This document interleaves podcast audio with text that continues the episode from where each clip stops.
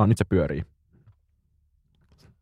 Haluatko olla Saira vai Blairga vai Seppo? Mä, en- mä voin olla Blarg. Mä oon sitten ehkä Seppo.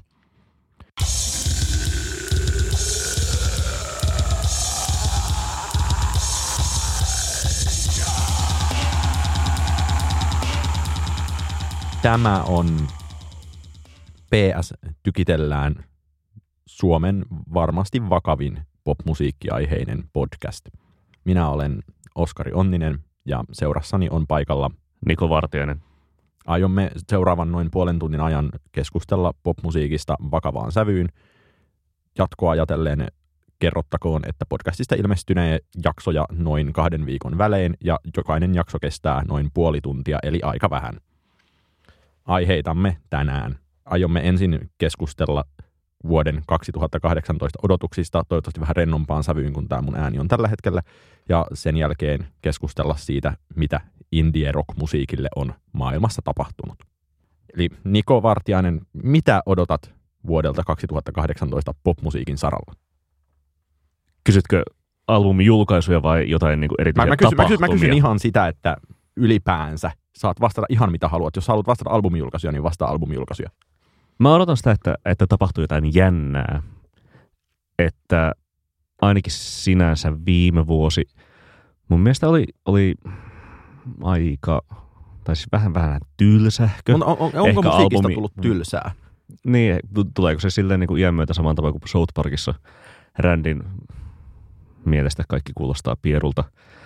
No en nyt ehkä sanoisi noinkaan, mutta siis niin kun, kun miettii sitä, että viime vuonna ilmestyi albumeita aika lailla kaikilta ö, sellaisilta ö, indie rock nimiltä. Tästä varmaan voidaan puhua vielä sitten niin kuin seuraavassakin osiossa tai tuota jälki, jälkikäteen mm, vartin päästä, mutta tuota, jos, jos listailee, että mitä, mitä tahoja julkaisi albumeita viime vuonna, on kaiken maailman 2000-luku tai 00 indien nimet Flaming Lips, Destroyer, Grizzly Bear, Fleet Foxes, Wolf Parade, XX, ää, LCD Sound System, Arcade Fire ja niin edespäin. Mä- O- mutta- aika keskinkertaista tavaraa.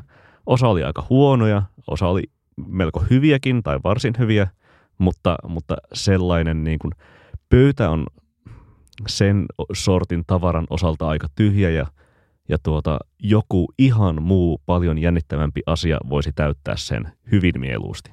No kun mä oon miettinyt itse asiassa aika paljon samaa ja ei, ei sillä, että koko ajan kun kuuntelee ammatikseen käytännössä uusia levyjä, niin ilmestyy ihan suunnattomia määriä kaikkea jännittävää ja kaikkea erikoista ja mitä ikinä. Mutta en mä tiedä, onko niin asiat niin pirstoutuneita, että ei tapahdu sellaisia, että voi ilmestyä niin kuin muutama vuosi sitten oli PC Music, niin on mikrogenrejä, jotka tavallaan kiinnostaa ja joiden niin kuin ympärillä tapahtuu jotain ja sitten niistä niin kuin ehkä, kuten nyt vaikka Charlie XCXin kanssa, niin tipahtelee kaikenlaisia murusia valtavirtaan, mutta ei nekään nyt niin kuin mun mielestä niin mullistavia ollut. Ja sitten samaan aikaan mä ikään kuin odottaisin jotain suurta ja mullistavaa ilmiötä tai vastaavaa. Ja ainoa se, mikä mua on nyt ehkä riemastuttanut vu- vuoden ensimmäisen viikkojen aikana, on se, että huomasin ilokseni, että Helsingissä tammikuun puolivälin ja maaliskuun alun sisään esiintyy suunnilleen Iron and Wine, Magda Verskan, Silvana Imam, Killers, Kraftwerk, Fever Ray, Laurel Halo ja ik- ikään kuin, niin kuin keikkojen suhteen jonkinlainen nousukausi ja vanhat mukavat indie-vuodet olisivat palaamassa, kun pitkään oli myös silleen, että se on yksi Julia Holter per puoli vuotta ja siinä se. Mm. No tuossa ehkä sinänsä niin kuin, vaikka se onkin virkistävä, että, että kaikkea tällaista aktiviteettia keikkarintamalla on, niin joutuu tietenkin myöntämään sen, että, että Killers ja and Wine on silleen aika, aika semmoista niin kuin past their prime. Se oli tosi hyvä se Iron Winein keikka. Joo, Mietin samalla joo, tavalla, mutta olin varmasti, tosi tyytyväinen. Varmasti. Öö, Fever Ray ja Magda Verskan tulee läheltä. Laurel Halo on yhden hengen, he, yhden hengen akti, joten siis sinänsä niin kuin aika keveällä kattauksella silti mennään, mutta, mutta jo joka tapauksessa se, että, että edellinen semmoinen niin kuin kohtuullisen kokoinen pöhinä nimi, joka Suomeen on saatu, on ollut nimenomaan Julia Holter, ja siitä on siis kaksi ja puoli vuotta, tai se oli siis marraskuussa 2015, Oma, omalle solkeikalleen tai omalle, omalle tällaiselle ei-festari-keikalleen. Mikä sua sitten innostaa? Tai no, mä voin kertoa itse ensin, että mua jopa, mua varmaan innostaa jopa kotimainen musiikki. Mua, mun viime vuoden suurimpia musiikillisia harmituksena aiheita oli se, että yksikään kotimainen NS-ison profiilin julkaisu ei ollut hirveän hyvä, tai ne oli ihan ok hyviä. No miltä sä odottaisit tänä vuonna? No mä odottaisin tältä tänä vuonna, nyt tulee, Vesta tulee pian, josta mä oon jotenkin mystillä tavalla oppinut tykkäämään jonkinlaisen hylkimisreaktion jälkeen, ja on tykännyt jokaiset biistä oikeastaan sen jälkeen enemmänkin kuin edellisestä. Sitten mä odotan ehdottomasti saako Gracias suomenkielisen levyn aikaan. Sitten mä odotan tietenkin varmaan Sannin levyä, jos semmoinen syksyllä tulisi. Ja, no, ja mun mielestä Almaa ei voi myöskään tässä vaiheessa skipata. Toisaalta öö, mä en tiedä, onko niin kuin Almalle tärkeämpää julkaista albumi vai onko Almalle tärkeämpää tehdä ent, yksi, yksi entistä parempi single tai kolme entistä parempaa singleä. Hmm. Um, mitä sä odotat näistä eniten tai ke, ke, ketä kohtaan sulla on suurimmat odotukset? Suurimmat odotukset on ehdottomasti Sannin levyä kohtaan sitten, kun se tulee, koska se Sannin edellinen levy, eli tämä kolmas levy on mielestäni vuosikymmenen varmaankin painoar- kulttuuriselta painoarvoltaan merkittävimpiä, ehkä Antti Tuiskun en kommentoin ohella kotimaisia valtavirtapoplevyjä.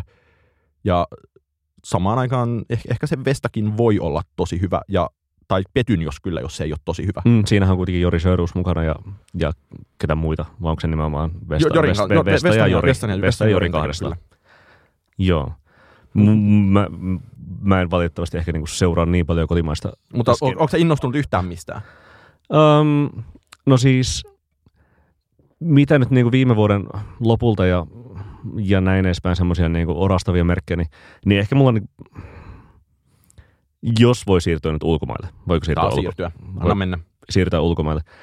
Um, toi Jaeji tai Yeji, miten se laustaka, laustakaan, YA, YAEJI, korealais-amerikkalainen uh, nuori nais hause R&B artisti julkaisi tuossa syksyllä pari EPtä, jotka ovat molemmat, molemmat aika hyviä ja, ja hän on aika, mitä nyt on niin livejä katsonut tai DJ-settejä tai sen semmoisia, niin, niin on esiintyjänäkin aika valloittava. Eli, eli uskon, että niin kuin, mitä tahansa hän, hän tipu, tiputtaakaan tänä vuonna, niin se voi olla aika, aika merkittävää. Sitä kohtaan on aika isot odotukset.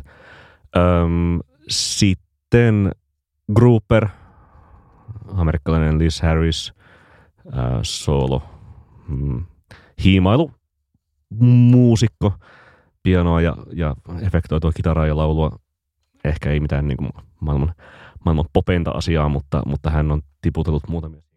Mutta aja, aja, ajatteleksä, että näistä olisi joksikin sellaiseksi ikään kuin toivotuksi uudeksi ja innostavaksi, jota nyt ilmeisesti täällä äänityskopissa olevat kaksi neofiilia suunnattomasti haluavat musiikkimaailmalta? Mm, ei välttämättä sinänsä niinku mikään niinku semmoinen räjäyttävä next big thing, mutta, mutta jotain semmoista niinku, äm, eteenpäin menevää.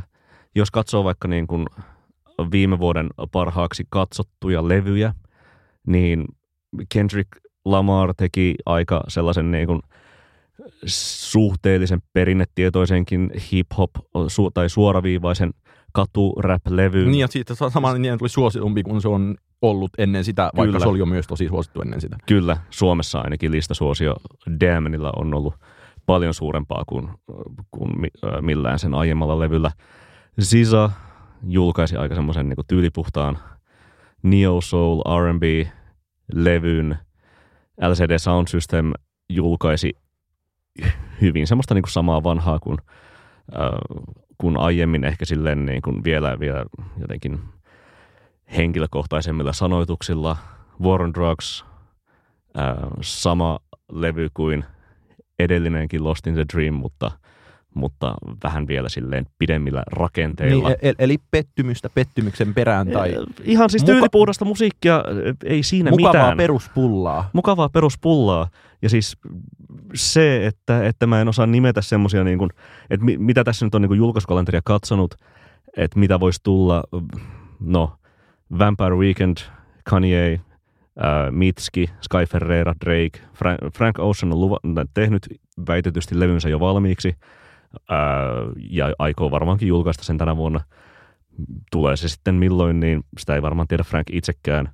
Ja sitten tässä nyt niin kuin varmaan podcastin julkaisun aikoihin jo, jo ilmestyy sitten sekä No Agein ja Nils Fraamin levyt, mutta, mutta se, että, että nämä on semmoisia nämä on semmoisia niin kuin known unknowns, tai siis sellaisia, mitä tämä nyt tuota, Donald, Donald Rumsfeldin nelikenttä, tie, tunnetut, tunnetut, tunnetut, tunnetut, tuntemattomat ja tuntemattomat, Niin. tunnetut ja tuntemattomat, tuntemattomat menee. Tuntemattomat.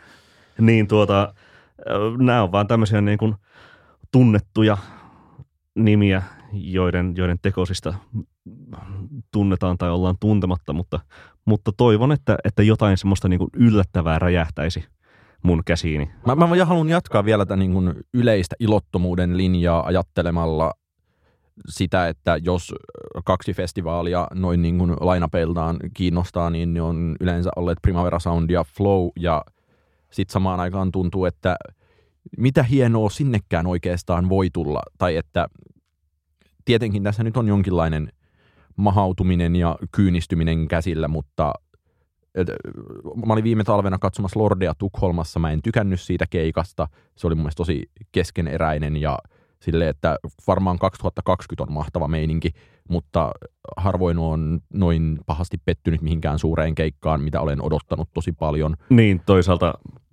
ymmärsin, että, että Popin virallinen Vispilä Markus Hilden oli kanssa siis samalla keikalla ja, ja sanoi tykänneensä aika paljon ja sanoi sinun olleen aika kohtuuttoman ankarasta keikan laatua kohtaan. Mä yritin parantaa keikkaa myös folk öölillä, mutta sekään ei auttanut. Mutta mut myös sellainen, on, on, on hirveän vaikea loppujen lopuksi odottaa mitään ja samasta syystä ehkä sitten niinku riemastuttaa ajatus siitä, että jostain tulee jotain, joko ihan vanhoja tuttuja asioita, jotka yllättävät positiivisesti tai sitten jotain ihan uutta ja erikoista ja että mi, mitä nyt niinku festivaaleille kaipaisi tai vastaavaa, niin ehkä sitten ne on ne pienet lavat, jotka ovat kaikista jännittävimpiä, ainakin sillä pohjalta, mitä katsoo, että jos niin kuin, en tiedä, tode, todennäköisesti tämän nauhoituksen ja tämän podcastin julkaisun välillä Flow Festival on julkaisut yhtyeitään, joita saattavat olla esimerkiksi Arctic Monkeys tai miksei myös Sisa. Tai Father John Misty. No Father John Mistin näkisin mielelläni, mutta vähän sellainen pelottaa, että kaikki on muuttunut tai muuttumassa kädenlämpöiseksi ja enkä koe sen johtuvan siitä, että olisin itse muuttunut kyynisemmäksi tai ankaraksi, ankarammaksi, enemmänkin ehkä siitä, että olen itse muuttunut entistä enemmän musiikkia kaikenlaista toimenpiteissään kuluttavaksi, mutta mielestäni tästä päästään myös sujuvasti.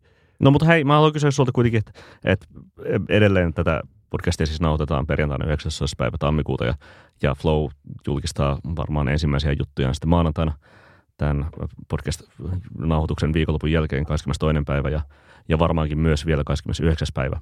Mutta tota, siis, eli ulkomailta, mitä sä odotat eniten?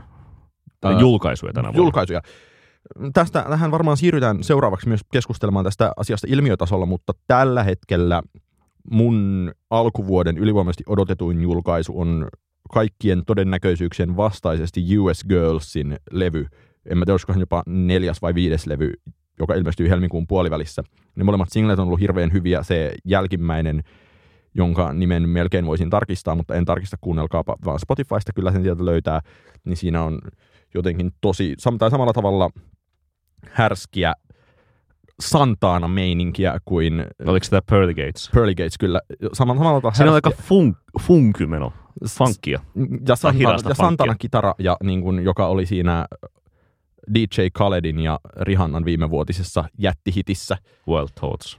niin mä, mä olen siitä kummalla tavalla odotuksissani ja toki noin isot kotimaiset, mutta ei muuten ole mulla ainakaan mitään sen suurempaa listattu tonne. Samaan aikaan koko, joka viikko ilmestyy monta hyvää levyä, joita sitten kuuntelee ja moni niistä jää pidemmäksi aikaa soittoon. Hmm. Mä voisin nostaa vielä tuohon niin aiempien mainittujen perään, että kuuntelin tänään Anna Meredithin uuden, uuden singlen artisti, jonka... Mä, ku, mä kuuntelin sen juuri äsken myös itse asiassa. Ja tuota, pidin sitä aika paljon ja, ja muistelin, että, että olen ehkä viimeksi kiinnittänyt hänen huomiota vuonna 2013 äh, Jet Black Rider EPn myötä, mutta, mutta tämä kuulosti aika, aika edistyneeltä, se, se, elektrolta. Se, se, se kuulosti edistyneeltä. Toisaalta se oli paljon vähemmän, tai että hän on kuitenkin Skotlannissa ihan orkesterin orkesteritasolla toiminut klassinen muusikko, niin se oli jotenkin paljon vähemmän klasaria kuin ne aiemmat on ollut ja enemmän menty tänne elektroniseen suuntaan, eli hyvin, popimpaa. Sam- popimpaan ja niin hyvin samantyyppinen kehitys sit kuin vaikka jollain Laurel Halolla tai Julia Holterilla. Ja kertakuuntelulla olin vähän pettynyt siihen, että se ei ollut semmoista niin kuin polyfonista muljausta, mutta en mä nyt lähde missään nimessä vielä tuomitsemaan, koska pidän henkilöä tosi tähtenä tai vähintään nousevana sellaisena. Ehkä Holly Herndonin täyttämä niin. aukko on jo täytetty hänen itsensä toimesta, joten tuota. Niin, juuri näin. Ja nähdäkseni tästä voidaan sekä US Girlsista että Anna Meredithistä vetää näppärän sorttisia aasinsiltoja tähän lähetyksemme toiseen aiheeseen.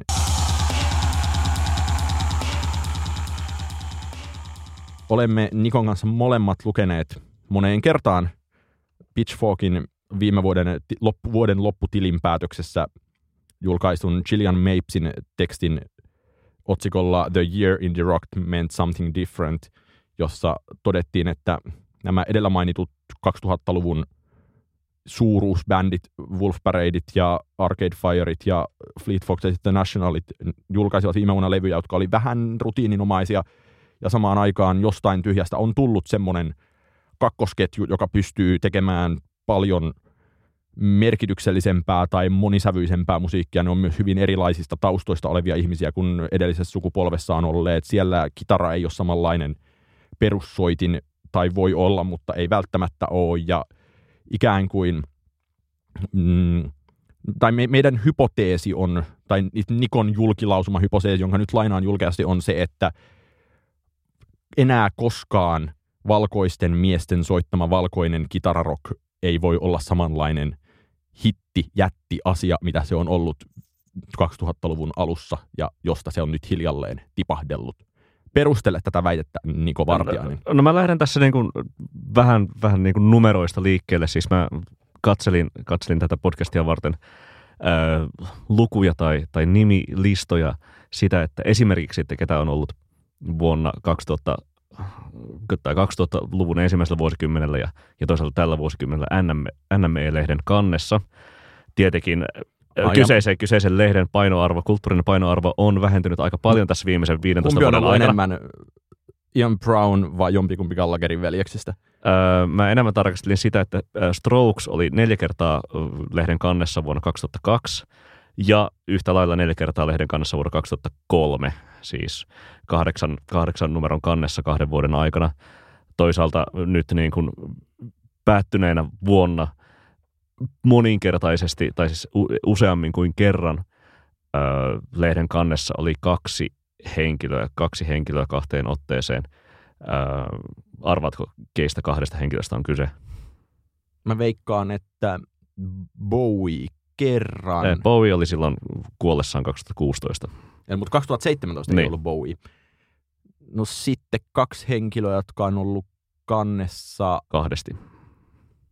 Jos vanhat mer- merkit pitää paikkansa, niin Morrissey ja en mä tiedä, voiko toinen olla joku Jim Morrison. No toinen on Lorde, että kyllä niin kuin sille Oho, en, edistystä on en, tapahtunut. Ennemmin on mennyt sinänsä eteenpäin, mutta to, toinen on Dave Grohl äh, kerran Foo Fightersin kanssa ja kerran itsekseen.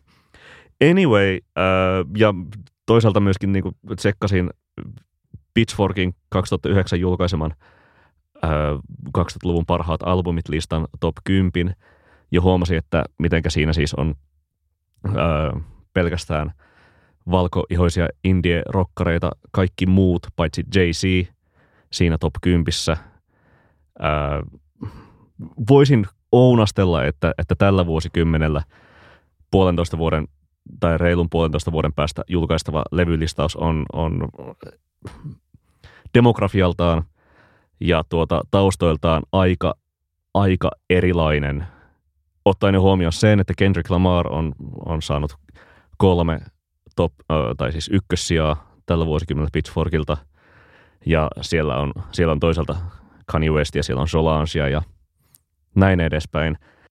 Oikeastaan siis koko, koko tämä mun teesi lähtee toisaalta, kun nämä numerot on tässä nyt ladeltu, niin, niin internetin entistä parempi hyödyntäminen musiikin julkaisemassa on, on toisaalta ollut se, se katalysti, että, että enemmän, enemmän tulee musiikkia julkisuuteen. Öö, toisaalta se, se on, samalla on internet demokratisoinut paljon paremmin sitä, että, että ketkä pystyvät puhumaan musiikista, eivätkä pelkästään valkoiset, möhömahaiset rock-journalistit. Öö, ja, ja jokainen pystyy hyödyntämään sitä valtavaa internetin musiikkikirjastoa niin paljon paremmin, joten, joten ne vaikutteet syntyy, syntyy yhä pienemmistä palasista. Esimerkiksi just vaikka viime vuonna pintaan noussut Lil Peepin tai XXXTentacionin tai Lil Uzi Vertin myötä sad rap-trendi, joka on kuitenkin aika paljon öm, parjatusta emo-alakulttuurista peräisin, tai sitten vaikka toi mainittu PC Music – josta on kuitenkin sitten niin taustalla koreapoppia, japanipoppia, eurodanseja, ties mitä, no tietenkin main, mainosmusiikkia ja näin edespäin. Ja, ja ylipäätään se, että se musiikin löytäminen on helpompaa kaikkien, kaikkien äh, kuratoijien ja, ja toisaalta soittolistojen ja, ja valtavan kirjaston myötä. Ja toisaalta sitten se, että, että äh, poliittisesti identiteettipolitiikan nousu – tämän vuosikymmenen aikana, aikana aiheuttaa sitä, että tai tuottaa yli, ei ehkä aiheuta, tuottaa sitä, että yli niin kuin monimuotoisempi demografia nousee. Ja mun, mun mielestä tässä on, ei voida olla kylliksi korostamatta sitä, että varsinkin Yhdysvalloissa selvästikin siitä oli silloin, kun Pitchfork julkaisi tämän The People's Listin noin viisi vuotta sitten, niin siitä nousi hillitön kohu, kun siellä ei ollut tarpeeksi naisia. Niin tietenkin siellä on myös tuonlainen paine, mutta samaan aikaan mun mielestä ei voida kylliksi korostaa, että siellä myös vaikuttaa puhtaasti musiikilliset, musiikilliset syyt todella paljon. Ja minkä näkee siinä, että tässä, tässä Pitchforkin Gillian Mapesin artikkelissa nostettiin esiin nimenomaan Perfume Genius ja Big Thief ja Julian Baker ja Moses Samni ja anyway niin kuin hyvin laaja-alaisista identiteettikategorioista tulevia ihmisiä, jotka mu- kuitenkin ovat pystyneet kaikki tekemään todella omaa äänistä musiikkia, joka on, kuten artikkelissa kirjoitettiin, niin tunnistettavissa indie-rockiksi ja voidaan mun mielestä ajatella myös silleen, että kun kliseet toteaa, että pornon tunnistaa kyllä pornoksi, kun sitä näkee, niin kyllä samalla tavalla Indie-rockin indie, tunnistaa. Indie-rockin tunnistaa indie-rockiksi samalla tavalla, kun sitä näkee, vaikka niin kuin, sillä ei välttämättä ole enää mitään tekemistä minkään niin kuin, pienen levyyhtiön kanssa tai sen ei tarvi olla välttämättä mitenkään niin kuin do it yourself tyyppistä, vaan teoriassa Arcade Fire pystyy tekemään niin kuin U2-resursseilla Kyllä. indie-rockia. Kyllä,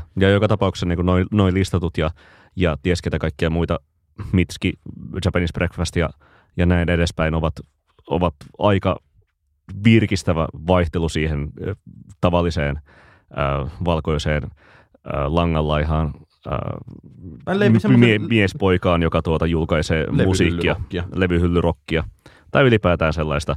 Et, et, ylipäätään se, että että näillä tietenkin niin kuin joku, joku Mitski, niin, niin hän, hänellekin varmasti silleen niin kuin Weezer on, on sellainen vaikute, joka kuuluu musiikissa, mutta, mutta toisaalta hän ei epäröi tuoda sitä niin kuin omaa kulttuurista taustaansa tai omaa, omaa ulkopuolisuuden kokemustaan siihen musiikkiinsa, kuten vaikkapa Your Best American Girl biisissä, biisissä huomaa.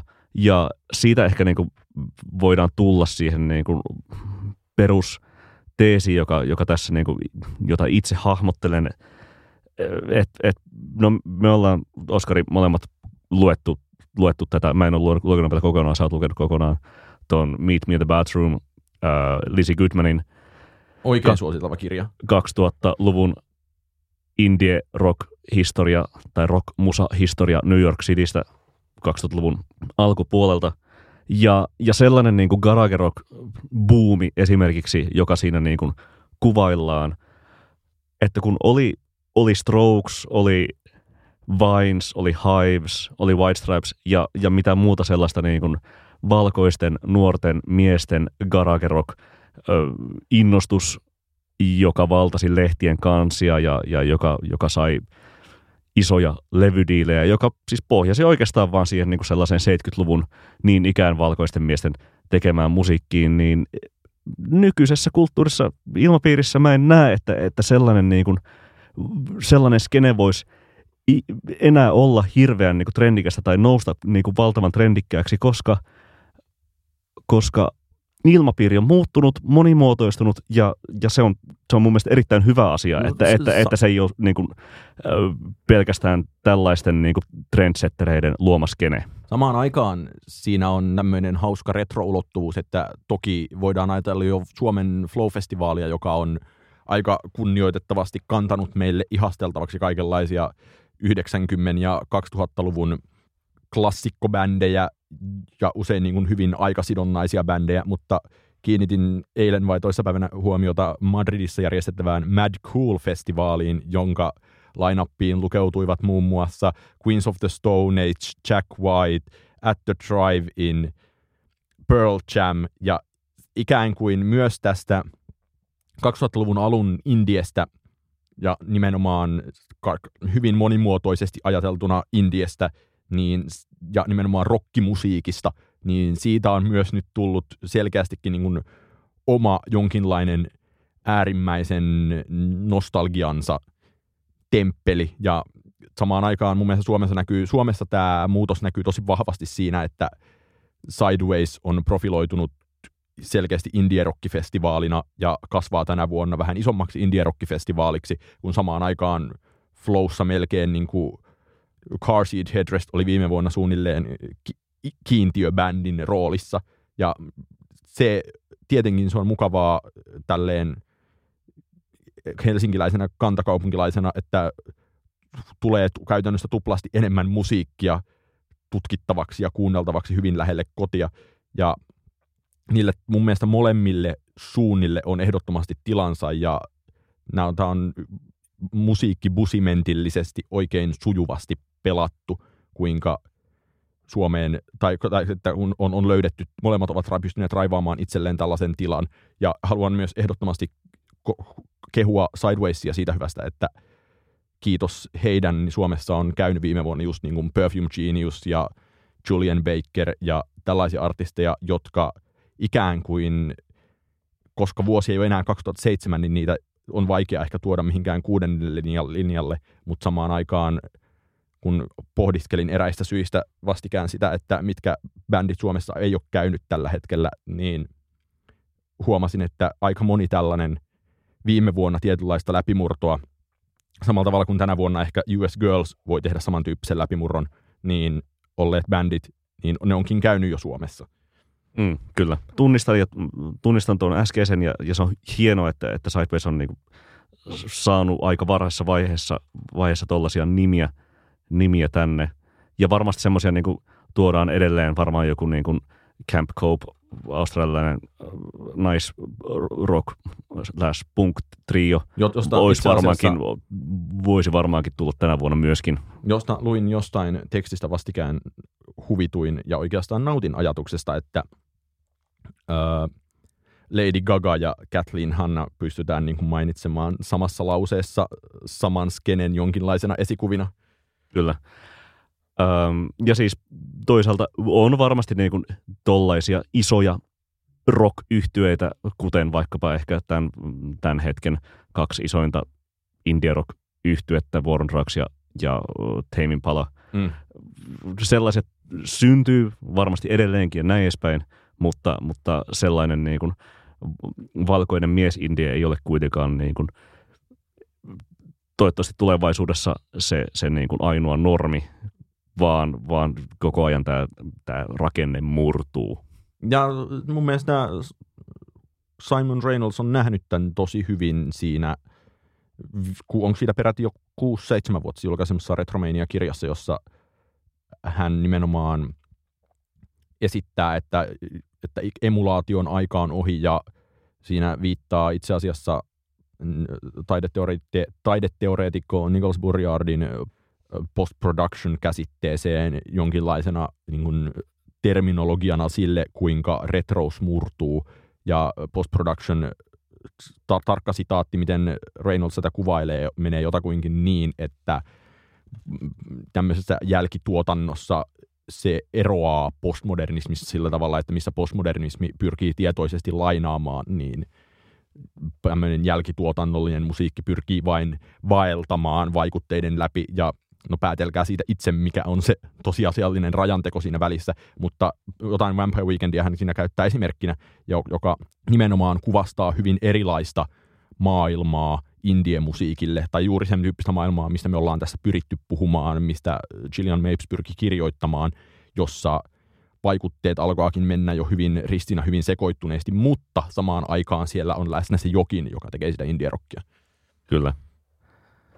Se, että läpi kirjan Reynolds rakentaa teesiä siitä, että, että musiikki on, on tulevaisuudessa yhä enemmän kuratointia ja, ja nimenomaan niin kuin palikoiden ymppäämistä siihen, siihen musiikkiin, niin näkyy eh, ehkä nimenomaan myöskin yhtä lailla siinä, mitä, mistä puhuttiin tuossa aiemmin siitä niin kuin sad rapin noususta tai, tai, tai PC Musicin, ää, jo, joka näkyy sitten toisaalta myös jossain Carly Rae Jepsenissä tai, tai ää, Charlie XCXissä, että, että niitä niin kuin palasia otetaan vähän sieltä sun täältä, otetaan, otetaan vaikka emosta tai otetaan J-popista, kaikki, kaikki niin kuin sellaiset, kaikki maailman alakulttuurit ovat kyllä hyödynnettävissä, jos, mutta, jos niitä osaa hyödyntää mutta oikein. onko tämä sitten kuitenkin, ret- meneekö tämä, missä menee tämän ja retron raja? Ja eihän Reynoldskaan sitä osaa sanoa, mutta sä ehkä, Niko Vartiainen, osaat sanoa.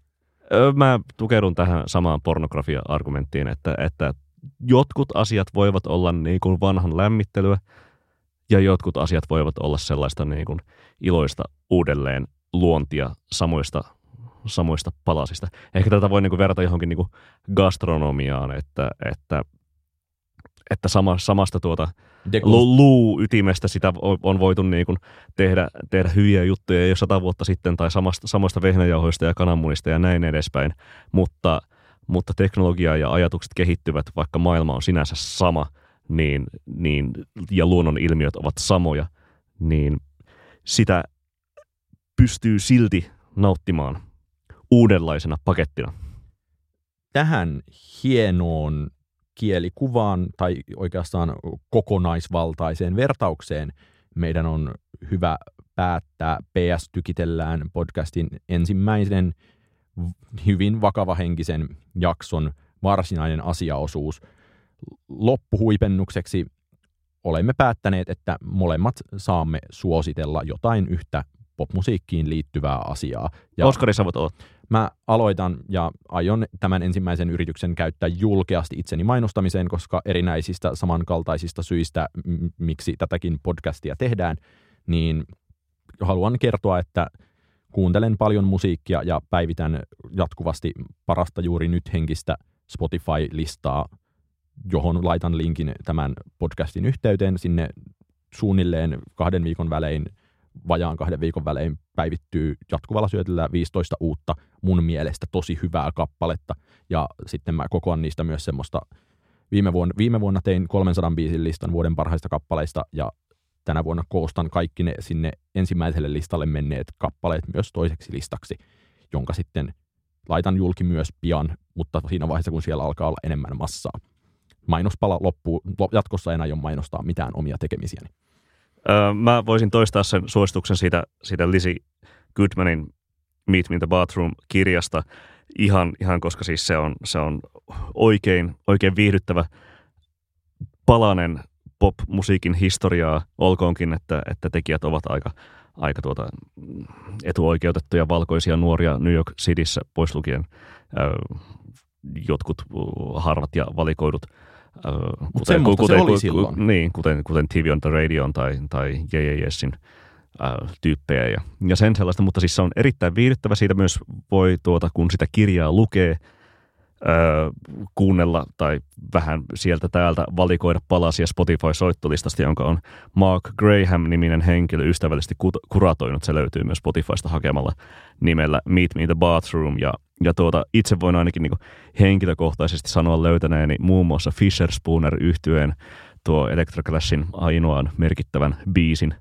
julkaisseen nyt sä aliarvioit todella pahasti Ladytronia. No siis mä en jotenkin niin kuin näe Ladytronia ihan samanlaisena kuin tuota, tuota, tuota koska, koska okei, okay, Fisher Spooner on nimenomaan sellaista niin kuin, no se on konemusiikkia paljon enemmän kuin, kuin sitten Ladytron, joka on kuitenkin aika poppia ja, ja konemusiikki versus pop on tietenkin sellainen niin rajanveto, mikä, mikä on niin kuin hankala jo tässä ja puhun itseni pussiin. Anyway, Fisher Spoonerin Emerge, en ole ikinä aiemmin tajunnut sitä biisiä ennen kuin nyt tässä viimeisen kahden kuukauden sisällä. Nautin siitä erittäin paljon. Seuraavassa jaksossa emme aio käsitellä konemusiikin ja popin eroja. Sen sijaan aiomme käsitellä jotain muuta – edes löyhästi ajankohtaista asiaa vähintään yhtä vakavaan sävyyn kuin tälläkin kertaa. Kiitos Niko Vartiainen. Kiitoksia Oskari Onninen. PS, tykitellään.